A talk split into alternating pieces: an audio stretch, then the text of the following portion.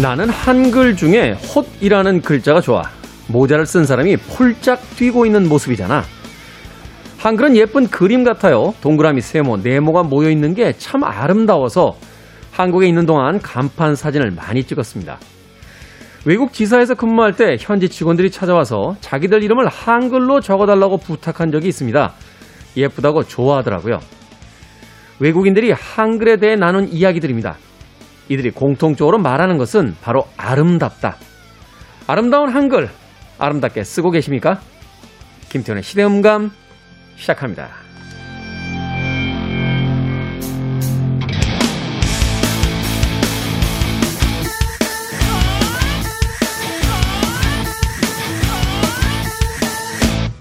그래도 주말은 온다. 시대를 읽는 음악 감상회 시대음감 김태훈입니다. 외국인들이 우리의 글자, 바로 한글을 바라봤을 때 가장 많이 하는 이야기가 아름답다라는 이야기라고 하더군요.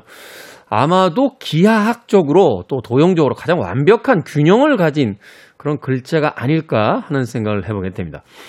재미있는 것은 이런 한글에 대한 우리의 자부심뿐만이 아니라 외국인들의 어떤 사랑도 느껴지는 부분들이 굉장히 많다라는 거죠. 조금 다른 이야기가 되겠습니다만 인사동에 가면 그 유명한 커피 프랜차이저 별다방의 지점이 있는데 아마 가보신 분들은 아실 거예요. 한글로 적혀 있어요. 땡땡. 땡땡 이렇게 네 글자가 한글로 적혀 있어서 꽤나 그 한글로 표기되어 있는 그 브랜드의 이름도 아름답다 하는 생각을 했던 적이 있습니다. 자, 오늘은 바로 한글 날입니다. 세종대왕이 만든 1446년에 아마 반포를 하신 거로 기억을 하고 있는데 바로 그 아름다운 한글 날, 우리들의 언어가 지금 어떻게 쓰이고 있는지 한 번쯤 더 생각해보는 시간이었으면 좋겠습니다. 자, 김태원의 시대음감, 시대 이슈들 새로운 시선과 음악으로 풀어봅니다. 토요일과 일요일, 일라디오에서는 낮 2시 5분, 밤 10시 5분 하루 2번 방송되고요. 한민족 방송에서는 낮 1시 10분 방송이 됩니다. 팟캐스트로는 언제 어디서든 함께하실 수 있습니다. 자, 말과 글이라는 건 하나의 바람 같아서 꽃바디를 지나면 향기가 나고 또 오물리를 지나면 악취가 나기 마련이죠. 가장 아름다운 이야기는 뭘까요? 사랑에 대한 이야기가 아닐까 생각해봅니다. 줄리 런던입니다. Love Letters.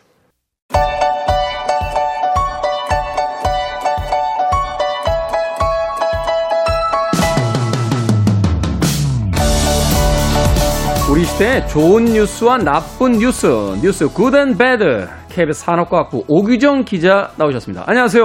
안녕하세요. 자, 지난주에 자리 비웠던, 보고 싶던 우리 오규정 기자는 이 자리를 네. 채워주셨는데 오늘은 또 제 오른쪽이 허전합니다.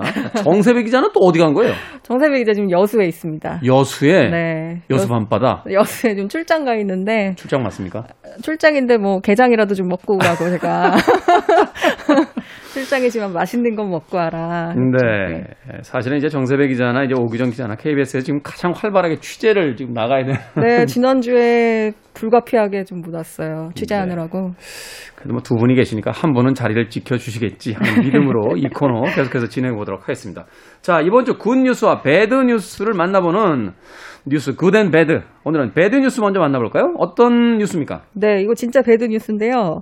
그 가장 배 아픈 게 이제 사촌이 땅 샀을 때, 그리고 또 하나가 있는 게 남들 쉴 때 일하는 거. 그게 저는 제일 억울하더라고요. 저는 프리랜서에서 남들 일할 때 놀고 놀 때 일하고 그러거든요.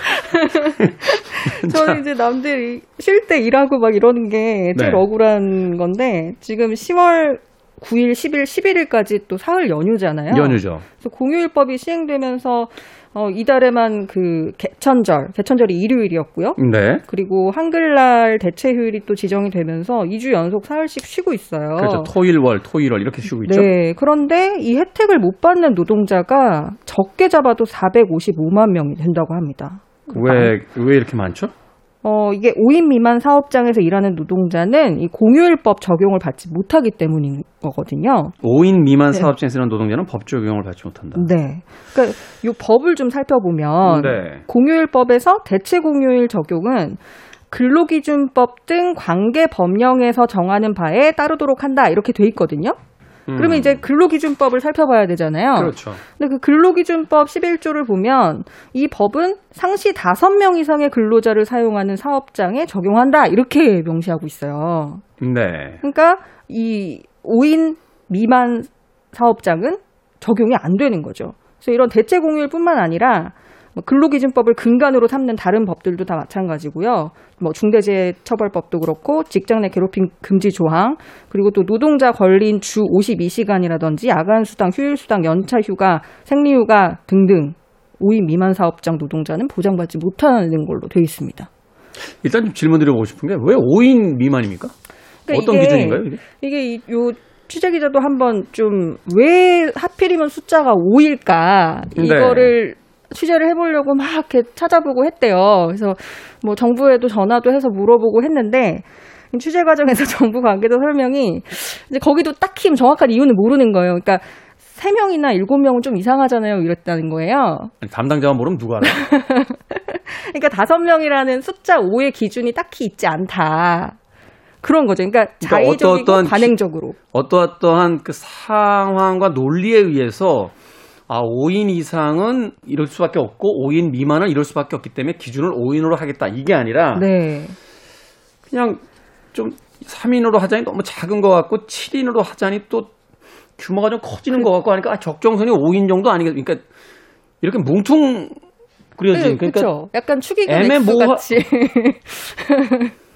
아니 국가의 가장 중요한 근로기준법을 이렇게 제정을 해도 되는 겁니까 이거? 네, 그러니까 이게 원래 근로기준법 최초의 근로기준법이 1953년에 제정이 됐는데 이건 이제 사실 뭐 유명무실하다가 1970년대 들어서 조금씩 이제 적용이 되고 그때 이제 초반에는 30인 이상에 적용됐고 15인 이상에 적용됐고 10인 이상 적용 뭐 이런 식으로 조금씩 내려왔더라고요. 그러다가 이제 87년에 5인 이상으로 이렇게 변경이 됐는데.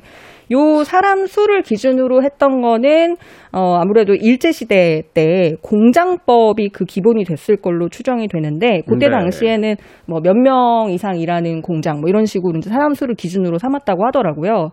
근데 뭐 지금 일본은 노동자 수를 법 적용의 기준으로 삼지 않고 있고 또 다른 이제 주요국들 사례를 봐도 특정 인원을 기준으로 하는 건 우리나라가 지금 거의 주요국 가운데선 유일하다고 합니다. 미국이나 유럽에서도 이런 기준 없는 것 같던데요. 네, 그렇죠. 아무리 작은 그 뭐 동네 마트든 그 어떤 회사든지 간에 다 동등하게 적용되는 거잖아요. 그렇죠. 혹은 뭐 매출액 기준이라든지 아니면 영업이익 기준이라든지 뭐 이런 기준은 가능하겠는데 요새는 사업장이 작아도 그 영업이익이나 매출은 되게 클 수도 있잖아요. 사업 그 구조가 많이 바뀌어가지고. 그렇죠. 거기가 이제 커피를 파는 곳인지 아니면 뭐 고가의 보석을 파는 곳인지에 그렇죠. 따라서 이제 매출 규모가 완전히 달라질 수 있는 건데 같은 평수라든지 뭐 사업장 규모라고 할지라도. 근데 이제 5인 미만은 이런 법규에서 좀 면제해주겠다라고 하는 거는 이제 노동자 중심이 아니라 이제 그 사업자 중심으로 지금 그 법을 이제 적용을 시키는 거군요. 그렇습니다. 그러니까 직원이 5명 미만이면 아무래도 사업주도 형편이 뭐 그렇게 쏙 좋진 않을 테니까 각종 노동 규제에서 좀 예외를 많이 적용을 해주자 이런 차원에서 하는 게 아닐까 싶은데 근데 이게 차별이라는 관점에서 보면 명백한 차별 아닙니까? 그러니까 그쵸? 5인 이상일 경우에는. 근로기준법이니까 근로자 중심으로 해주다가 5인 미만이 되면 갑자기 관점이 바뀌면서 사업자 중심으로 해줘야 된다. 그렇죠. 예. 이런 법 적용이 어디 있나요? 그러니까 이제 회사 직원이 몇 명이냐에 따라서 대체휴일에 누구는 쉬고 누구는 일하고 뭐 주 52시간도 그렇고 각종 수당, 휴가, 중대재해, 뭐 직장 내 괴롭힘 이런 것도 내 동료가 몇 명이냐가 이 법 적용의 유일한 기준이 되는 게 좀 설득력이 없다는 지적이 나오는 거죠. 이게 지금 이 법에 대해서 뭐 개정 요구안이라든지 뭐 이런 게 좀 있나요? 움직임이? 있습니다. 이게 그 근로기준법에서 인원 기준을 삭제하자는 법 개정안이 올해 초에 발의가 됐는데요. 이게 뭐 지금 대선 국면이고 하니까 이번 정기국회에서 통과될 거라는 기대는 사실상 없죠. 거의.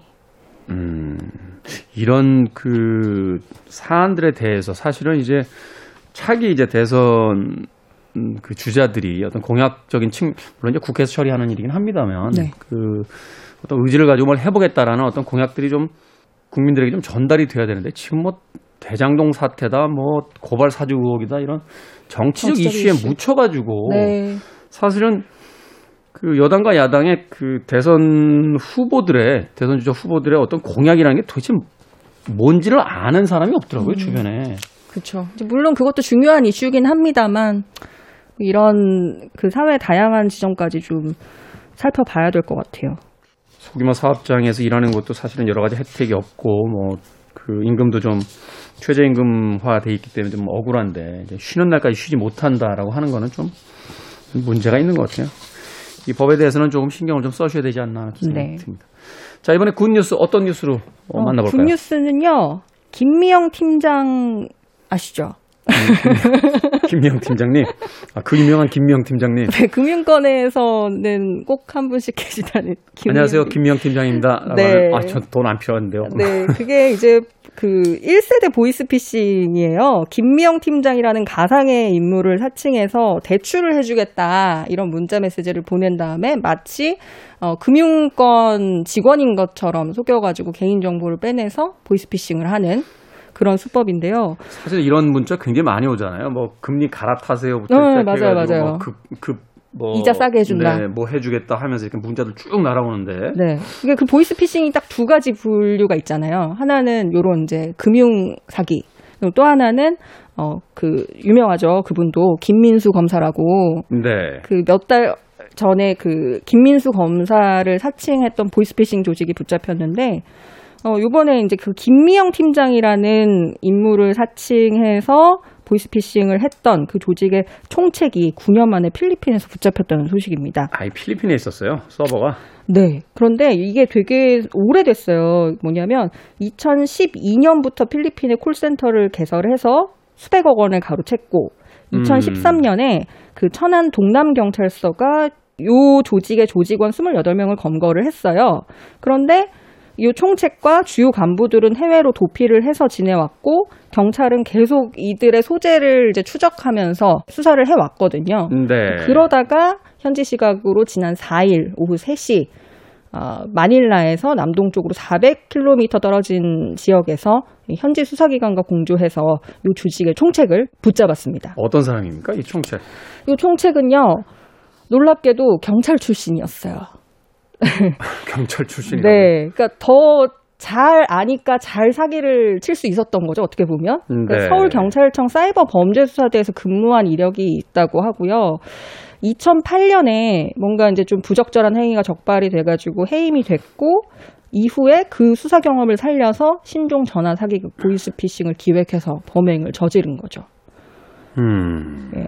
이 총책이 이 가명을 써가면서 계속 도피를 했는데 경찰이 되게 오랫동안 잠복을 하면서 동선을 파악해서 검거에 성공했다고 하더라고요. 자신이 경찰청 근무 경험을 통해서 경찰 수사의 어떤 약점을 알고 그걸 피해가면서 지금 무려 9년 동안이나 그쵸. 보이스피싱 조직을 이끌었다 이렇게 되는 거군요. 필리핀까지 가서 무슨 국제적인 망신입니까 이게 참. 그러게요. 놀랐는데 저도 그 몰랐던 사실이 그 필리핀 현지에 코리안 데스크라는 게 있더라고요. 코리안 데스크요? 네. 이게 코리안 데스크가 뭐냐면 필리핀 경찰청 등에서 한국인 관련 사건을 전담하는 수사팀. 이게 코리안 데스크라고. 얼마나 많이 가서 그 범죄를 저지르고 또 필리핀으로 도피를 하면 코리안 데스크라는 이제 공식 팀이 다 있겠습니까? 그러니까요. 참. 필리핀에는 아무쪼록 관광으로만 갔으면 좋겠습니다. 어떤 분들이 그 얘기 하시더군요. 말 걸어오는 한국 사람들 조심해라. 이게 참 무슨. 아, 필리핀에서요? 뭐 동남아라든지 이런 국가에 갔을 때 낯선 한국인들이 말 걸어오면 조심해라. 뭐 이런 이야기들 많이 하시잖아요. 그 관광 가이드 분들이 옛날에. 아, 네네. 그런 이야기들 많이 하셨는데. 아무쪼록 뭐 이런 분들 빨리빨리 검거해 주셨으면 좋겠고요. 그 9년이나 포기하지 않고 추적해서 잡아주신 경찰분들에게도 다시 한번 감사의 말씀 드리겠습니다. 박수 드립니다. 네. 자, 지금까지 뉴스 굿앤배드의 오규정 기자와 함께했습니다. 고맙습니다. 감사합니다.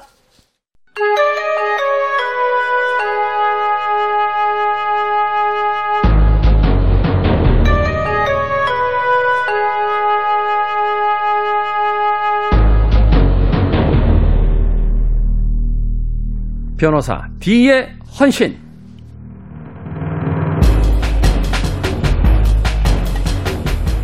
살면서 여러 번 다시 보게 되는 영화나 책들이 있죠.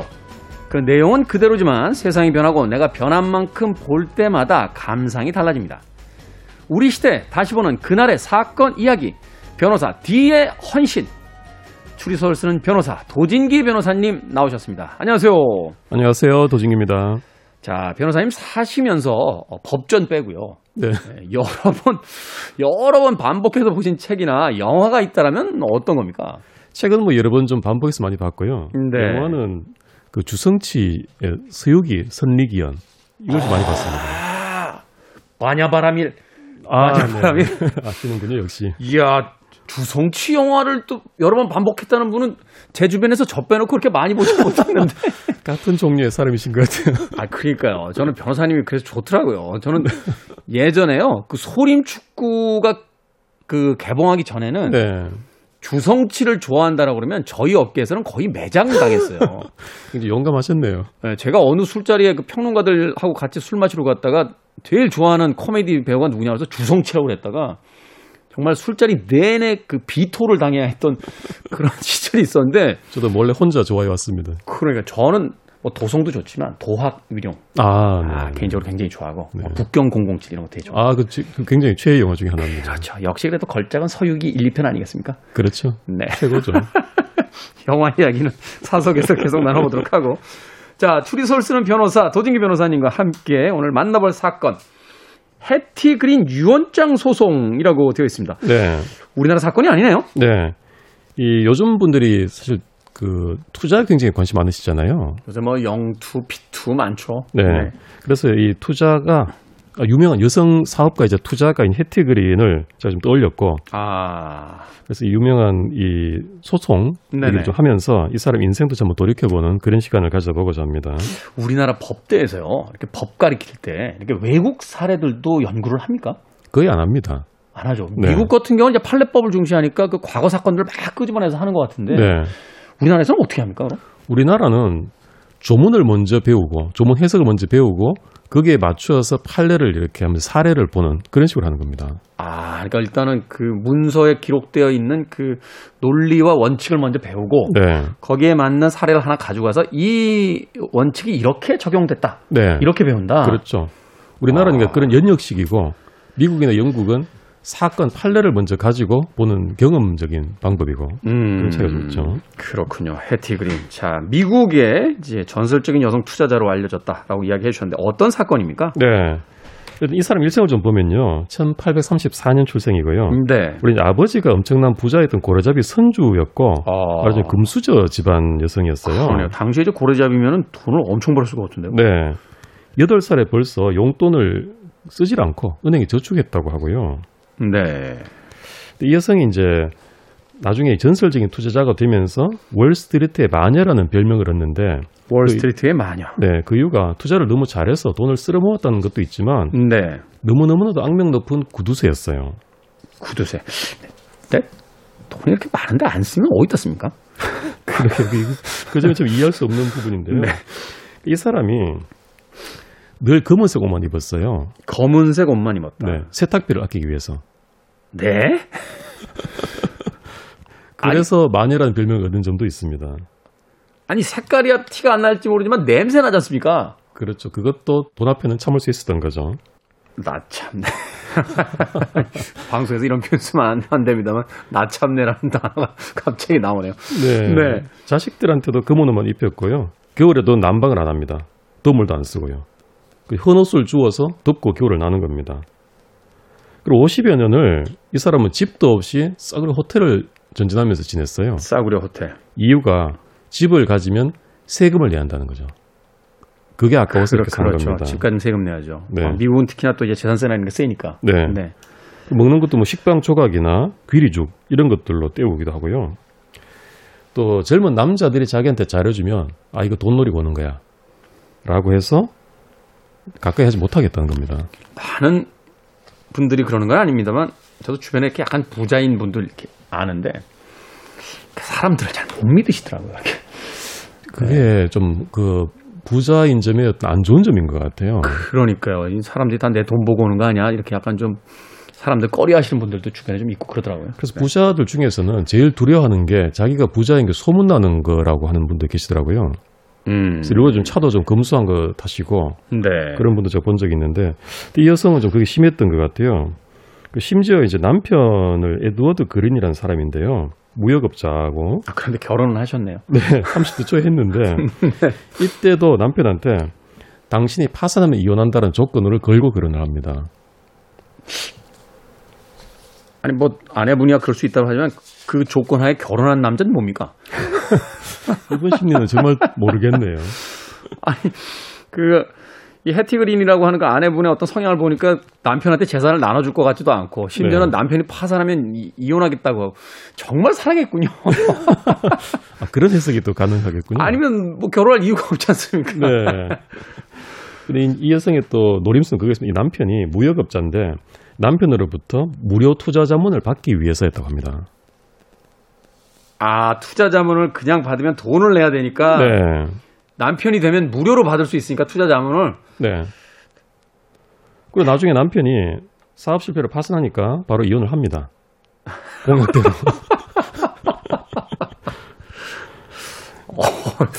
이분 생전에 계시면 한번 만나뵈고 싶은데요. 네. 네. 그리고 심지어 딸이 결혼할 때도 사위가 딸 재산을 노리고 한다라고 생각을 해서 사위가 딸의 상속권을 받지 않는다는 조건을 걸고 결혼을 허락하기도 합니다.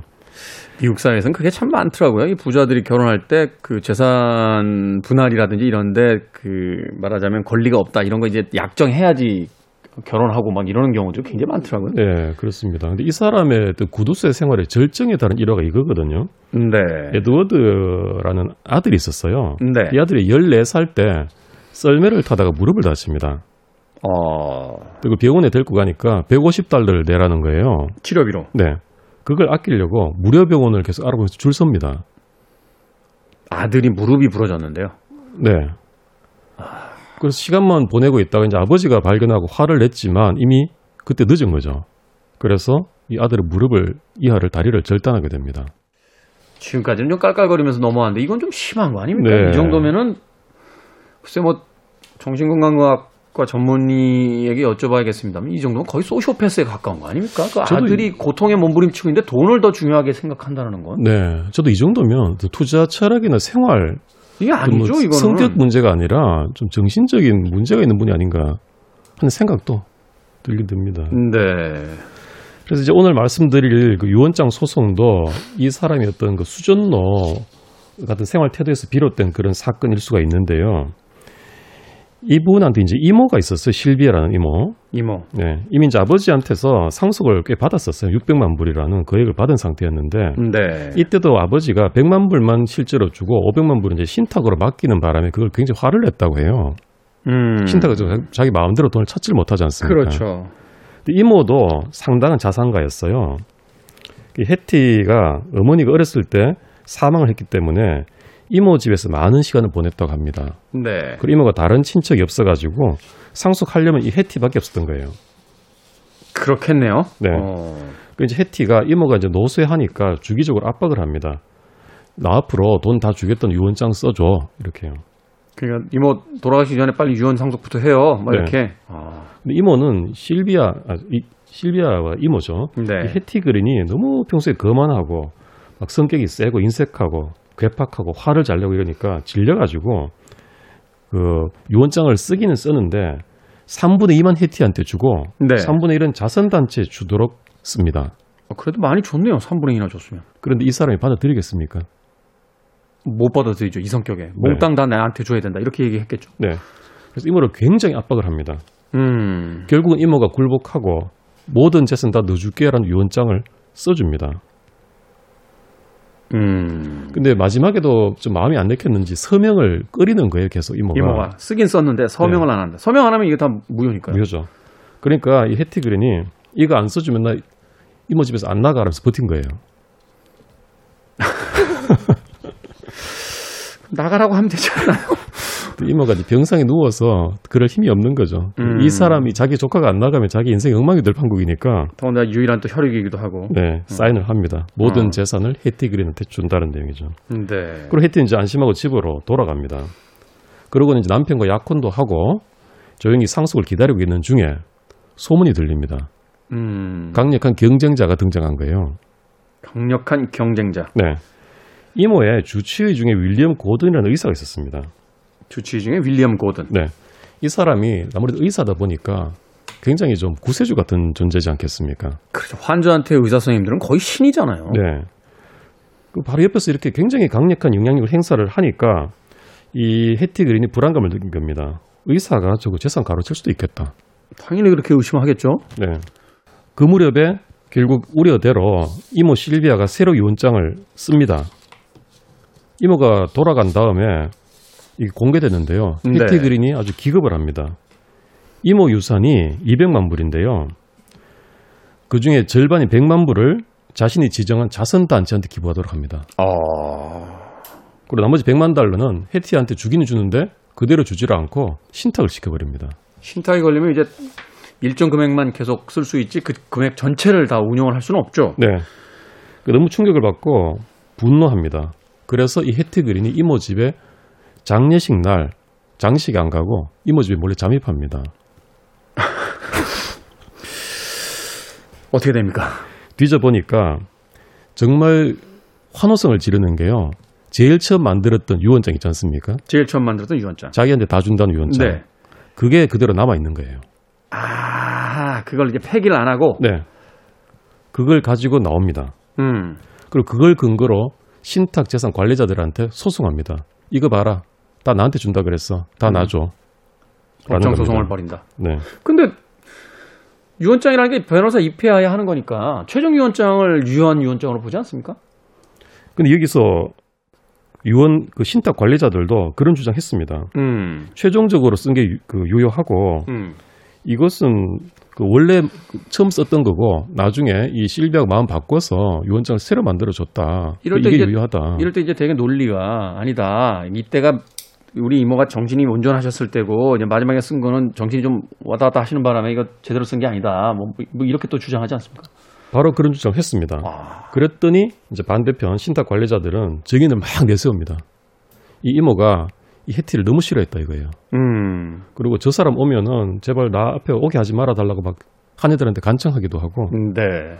그리고 이 그 자신의 돈을 헤티한테 안 주고 거원 같은 좋은 단체에 줄 수 있어서 안도한다 이런 내용도 있었다는 겁니다. 이러다 보니까 재판이 완전 기우는 거죠. 그렇죠. 증인들이 많으니까. 네. 그래서 이때 헤티가 회심의 일격을 가합니다. 첫 번째 유언장 있지 않습니까? 자기들 전부 준다는 거. 네. 그 유언장이 이쪽에 있다는 겁니다. 두 번째 페이지가 있다. 네. 그걸 제시를 새로 합니다. 거기에 보면요. 이 문서 전이나 후로 작성한 유언장은 모두 무효로 한다. 근데 그게 성립이 되나요? 좀 이상하긴 하죠. 그리고 그렇죠. 굳이 그런 문구를 넣을 이유가 없잖아요. 정황 자체가 이상하죠. 네, 근데 네, 재판은 결국은 그 내용이 이상하더라도 서명만 실비아가 한 것이 맞으면 유효한 거거든요. 아, 거기 이제 실비아 이모의 서명이 돼 있었던 거군요. 서명이 있었던 겁니다. 이쪽에도. 그러자 신탁 관리자들이 그 반대편 피고들이죠. 발칵 뒤집힙니다. 난리가 납니다. 이거 위조야라고 강력히 항변합니다. 네. 그러니까 이 헤티 측이 변호인단이 과학자를 데리고 옵니다. 필적 감정 의뢰. 일종의 그런 겁니다. 말하자면 우리가 필적이나 뭐 그림을 위조를 할 때는요. 네. 어떤 특징이 생기냐 하면 따라 그리는 거기 때문에 굉장히 느리게 조심스럽게 쓰게 되고 그렇죠. 살짝 흔들리게 됩니다. 그렇죠. 이게 자기 사인은 그냥 휙 하는데 남의 사인 흉내를 내려면 이게 익숙치 않으니까 네. 이렇게 뭐 대놓고 이렇게 따라 그리잖아요. 네. 근데 이 과학자가 감정을 했습니다. 현미경을 해보니까. 네. 그런 글씨를 느리게 쓰거나 종이를 이렇게 대고 베낄 때 쓰는 그 미세한 떨림 같은 것이 전혀 없고 단호하고 거침없는 필적이다. 라고 한 겁니다. 그리고 또 하버드 의과대학의 유명한 교수를 데리고 옵니다. 네. 이때는 좀 돈을 많이 썼던 것 같아요. 그러니까 이제 이분 구두쇠신데 법정에서는 아낌없이 쓰시네요. 네. 네. 이 저명 교수가 이렇게 말합니다. 서명을 베낄 때 흔히 나타나는 흔적이나 연필 자국을 전혀 찾아볼 수 없다. 결국 위조가 아니라는 거죠. 원본이 확실하다. 네. 근데 이때 재판이 거의 이제 헤티 쪽으로 기울었는데 유언 집행자 측에서 정말 다시 또 최후의 어마어마한 반전을 또 때립니다. 이번에 이 사람들은 너희들 하버드 의대 교수를 데리고 왔어? 그럼 우리는 하버드 수학 교수를 데리고 올 거야. 아, 수학 교수요? 네, 수학 교수하고 논리학자를 데리고 옵니다. 증인으로. 이건 또 어떤 국면이죠? 수학자와 논리학자? 좀 기발한 방식의 반론을 폈는데요. 첫 번째 유언장하고 헤티가 새로 제시한 이쪽 페이지 있지 않습니까? 네. 각각 서명이 있는데 네. 그 두 개 서명을 비교를 해본 거예요. 1페이지와 2페이지. 네, 다 위조가 아니라고 하니까. 근데 실비아 앤 하울랜드라는 글이 있는데 획이 이제 세로획만 비교를 해봅니다. 세로획만? 네. 세로획이 뭐 30개인데 네. 이게 정말 하버드 의대 교수 말대로 너무 똑같다. 너무 똑같다. 같다는 거예요. 그런데 이렇게 이게 글을 쓰면은 같은 글자도 같은 사람이 써도 조금 틀릴 때가 있는데 이게 똑같다 완전히. 그렇죠. 이게 인쇄된 것처럼. 네. 오히려 그걸 공격한 겁니다. 그래서 이 30개의 세로획이 이렇게 우연히 똑같게 나올 확률은 아무리 자기 서명이라 하더라도 5의 30승분의 1이라는 겁니다. 그러니까 이거는 뭐 컴퓨터에서 자판을 치고 프린팅이 되지 않는 이상은 네. 인간이 손으로 그려서는 똑같은 글을 다시 한번 똑같이 쓴다 해도 완전히 똑같지는 않다. 네, 그걸 이 하버드 수학 교수가 법정에서 그렇게 증언을 해준 겁니다. 기발하네요. 네, 말하자면 두 서명이 너무 똑같기 때문에 오히려 진 거예요. 네. 사실 이게 우리가 현실에서도 이런 소송을 최근에 볼 수 있었던 게 그 S여고 교무부장의 시험지 유출 사건 있지 않습니까? 네. 그때 결국은 치열한 공방을 거쳤지만 유죄를 받았어요. 딸에게 쌍둥이 딸한테 시험지 유출했다는 거예요. 네네네. 근데 그때 직접 증거는 없었어요. 그 사람이 시험지를 빼돌리는 걸 본 사람도 없었고 CCTV도 없었어요. 그렇죠. 근데 유죄를 받았던 이유 중에 큰 것이 뭐냐면 우연히 그 잘못 쓴 답이 일치했는데 그 확률을 보니까 0.000659%였다는 거예요. 수학적 통계로 봤을 때, 네. 확률로 봤을 때. 네. 그러니 현실적으로 나올 수가 없는 확률이다. 그렇습니다. 말하자면 빼돌린 시험지를 보지 않았다면 이런 오답을 쓸 수가 없다. 네. 거기다가 뭐 다른 또 수많은 정황증도 있었습니다만 네. 확률에 따른 그런 판결이 내려진 경우도 있었던 거죠. 그래서 이 결론 때문에 마지막으로 이제 소송이 다시 또 반전으로 뒤집혀가지고 헤티가 패소하고 문서 위조로 벌금까지 물게 됩니다. 야, 이거 재밌네요. 그러니까 패소를 한 거군요. 이 수학적 확률에 의해서. 네. 그래서 이 헤티 그린 자체도 유명 인사였기 때문에 이 소송도 굉장히 유명한 소송으로 알려져 있고요. 헤티 그린이 문서 위조한 것이 좀 공적인 기록으로 확인이 된 그런 셈이 되겠습니다. 야, 헤티 그린 입장에서는 이거 굉장한 어떤 손실 아닙니까? 승소도 못하고 유산도 못 받고 변호사 비용에 지금 전문가 소송 비용은 다 들어갔는데 한 몇 달간 잠 못 잤을 것 같긴 해요. 이야, 몇 달이 아니라 이거 저 임종시에도 이 사건만 떠오르니까 부글부글하셨을 것 같은데. 네. 그 헤티 그린이 이후에 이 이모의 유산을 빼고도 아버지의 그 종잣돈으로 투자를 잘 해서 재산을 크게 불리긴 하거든요. 확실히 근데 다른 건 몰라도 투자에는 재능이 있었군요. 네. 어떤 방식으로 투자를 했습니까? 이 사람이 그 아주 간단합니다. 저가 매수 고가 매도입니다. 근데 주식을. 네. 주식이든 채권이든. 근데 그 저가 매수가 남들 다 무서워서 던지고 아무도 안 사려 할 때 사는 겁니다. 말하자면 공황 시대 뭐 이런 건가요? 바로 그런 거죠. 제일 처음 샀던 때가 남북 전쟁이 터지니까 미국 국채가 폭락합니다. 그렇겠죠. 전시가 돼버리니까. 네, 40% 떨어진 국채를 사가지고 되팔아서 거액 수익을 남기는 거예요. 오. 전쟁이 끝나면 바로 올라가니까. 그렇습니다. 남들 다 던질 때 네. 그때 산 거예요. 주식도 1907년 미국에 공황이 옵니다. 대공황이 오죠. 그때 사 봅니다. 남들 다 무서워서 던질 때. 말하자면 우리식으로 하면 뭐 IMF 때라든지 뭐선 저 미국 쪽으로 하면 뭐 서브프라임 모기지론 사태 때라든지 뭐 이렇게 이제 폭락장이 됐을 때 그렇죠. 들어가서 우량주들을 사 모은다. 그렇습니다. 우리도 최근에 1년 전에 코로나 사태 때 주가 대폭락할 때 샀던 사람은 개미들이 들어와서 삼성전자 엄청 샀잖아요. 네. 크게 벌었었죠. 네. 이 사람이 그런 간단한 투자 원칙을 고수했던 겁니다. 그래서 아버지의 종잣돈을요, 50여 년 동안 투자해서 1,000배 이상으로 불려서 1,000배 이상이요? 네. 와. 20세기 중순까지 미국 역사상 가장 부유했던 여성으로 기록이 되고요. 하지만 때탈까 봐 검정색 옷 입고 싸구려 식빵 먹고 집 없이 싸구려 호텔에서 난방 안 하고 자고. 그렇습니다. 최후도 마찬가지입니다. 1916년에 그 우유값 때문에 잔돈 덜 받았다고 다투다가 뇌졸중으로 쓰러집니다. 그 길로 사망을 한 거예요. 우유값이 5센트였습니다.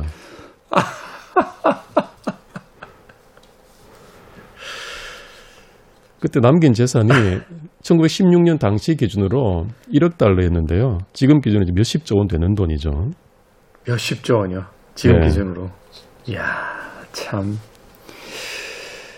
그 돈을 가지고 5센트 때문에 뇌졸중으로 쓰러진다고요. 네. 이게 뭘까요? 인간이라는 존재는. 그러게 저도 이번 인생을 보면 투자는 배울 만하다 싶은데 이렇게 사는 것이 어떤 것일까라는 생각을 좀 다시 해보게 된 면이 있습니다. 그런 생각을 한다 하더라고요. 그 우리는 말하자면 아주 맛있는 음식을 먹으면서 그 음식 맛을 느끼면서 즐거워질 때 누군가는 아니 저 그냥 라면 끓여 먹고 저 돈을 가지고 주식을 2개 정도만 더 사도 지금 다음 달이면 몇 배로 수익이 날 텐데 저걸 왜 저기다 돈을 써? 그러니까 모든 것들을 다 인생의 모든 분야들을 다 투자와 이제 수익과 이걸로 이제 연결을 지으면 네. 이 늪에서 이제 벗어나오지 못하게 되는 거죠. 그렇습니다. 투자에서는 성공했지만 그래서 이 너무 수준로 같은 인생 때문에 좀 그런 부정적인 평가도 같이 갖고 있는 그런 여성이 되겠습니다. 네. 저도 사실은 친구들하고 이렇게 만나면 친구들이 돈이 많은 친구들이 많은데 사는 거는 제가 제일 부자 같아요. 술값 내고 밥값 내고 하다 보면 왜 내가 냈을까? 이런 생각이 들긴 하는데 그러면서 한편으로 아, 저 사람들은 저래서 돈이 많나? 하는 생각도 들 때가 있고요. 근데 언젠가부터 보면 주변에 사람들이 이렇게 많지 않은 것 같아요. 네. 특히 뭐 변호사님도 잘 아시겠습니다만 사람들 많은 데서 자기 돈 자랑하고 나서 돈은 안 쓰시는 분들이 있잖아요. 자랑만 하고 쓰지는 않으세요. 네. 결국은 그 주변에 이렇게 사람이 많이 남는 경우는 없는 것 같고 네. 또 주변에 사람이 남아도 늘 그 사람들을 의심하고 그래서 저는 이 헤티 그린의 인생을 한마디로 보면 불안이 아닐까. 불안. 자신의 돈 때문에 평소에 자신이 독살당할까 봐 늘 걱정을 했다고 해요. 독살당. 워낙 많은 재산이 있다 보니까 그 재산을 노리고 누군가 독살하지 않을까. 네. 평생 내내 불안에 시달렸고 그것 때문에 좀 수전노 노릇도 하고 그런 인생이 아니었을까라고 나름대로 추측을 해볼 뿐입니다. 그 아들이 무릎을 다쳤을 때 보통의 엄마라면 당연히 뭐 $150가 문제겠습니까? $1,500 들여서라도 바로 지금 병원에 가야 될 텐데 네. 바로 그런 것이 아니라 엄마의 마음이 아니라 아, 저 자식이 내 돈을 또 쓰겠네. 네. 모든 것을 돈과 숫자로만 계산해서 인생을 살아간 어떻게 보면 자기는 엄청나게 많은 부를 축적했습니다만 그 부 속에서 굉장히 불행했던 한 여인의 초상 뭐 이렇게 볼 수 있겠네요. 네. 저는 그런 건 좀 바꿨으면 좋겠어요. 이제 부자들이 이렇게 돈 많잖아요. 네. 부자들이 돈 많이 쓰면 이렇게 사회적으로 지탄하는 행위들이 있어요. 막 사치한다, 부자 티낸다, 막 이러는데 그 부자가 정당하게 돈을 벌었다는 것만 뭐 증명할 수 있다라면. 네. 부자들이 돈을 더 많이 써야 되는 거 아닙니까? 더 써줘야죠. 그래야 이제 경제도 돌고 하는데 네. 몇몇 분들이 그런 이야기 하더라고요. 우리나라 사회에서 부자들이 돈을 너무 쓰는 거를 많이 쓰는 거를 이렇게 사회적으로 막 감시하다 보니까 오히려 해외 같은 데 나가서 돈을 더 많이 쓰고 네. 국내에서 오히려 그 돈들을 많이 안 쓴다. 그러니까 사실은 이제 소비가 건강하게 이제 회전되기 위해서는 돈 많은 사람들이 돈 많이 써주는 건 나쁘지 않잖아요. 네, 그렇습니다. 그래서 사실은 그 경제가 좀 정의로워져야 그 많은 부분들이 좀 정상적으로 돌아올 수 있지 않나 하는 생각을 다시 한번 해보게 됩니다. 자, 오늘 도진기 변호사님과 함께한 변호사 D의 헌신, 헤티 그린 유언장 소송 1834년부터 1916년까지 무려 82세를 사시고 몇 조 원에 달하는 재산을 남기셨습니다만 제가 보기에는 이 정도면 평생 동안 쓰신 돈이 저보다 적으실 거예요. 이 정도면 아마 선생님이 술값의 절반 정도를 쓰지 않았을까 싶네요.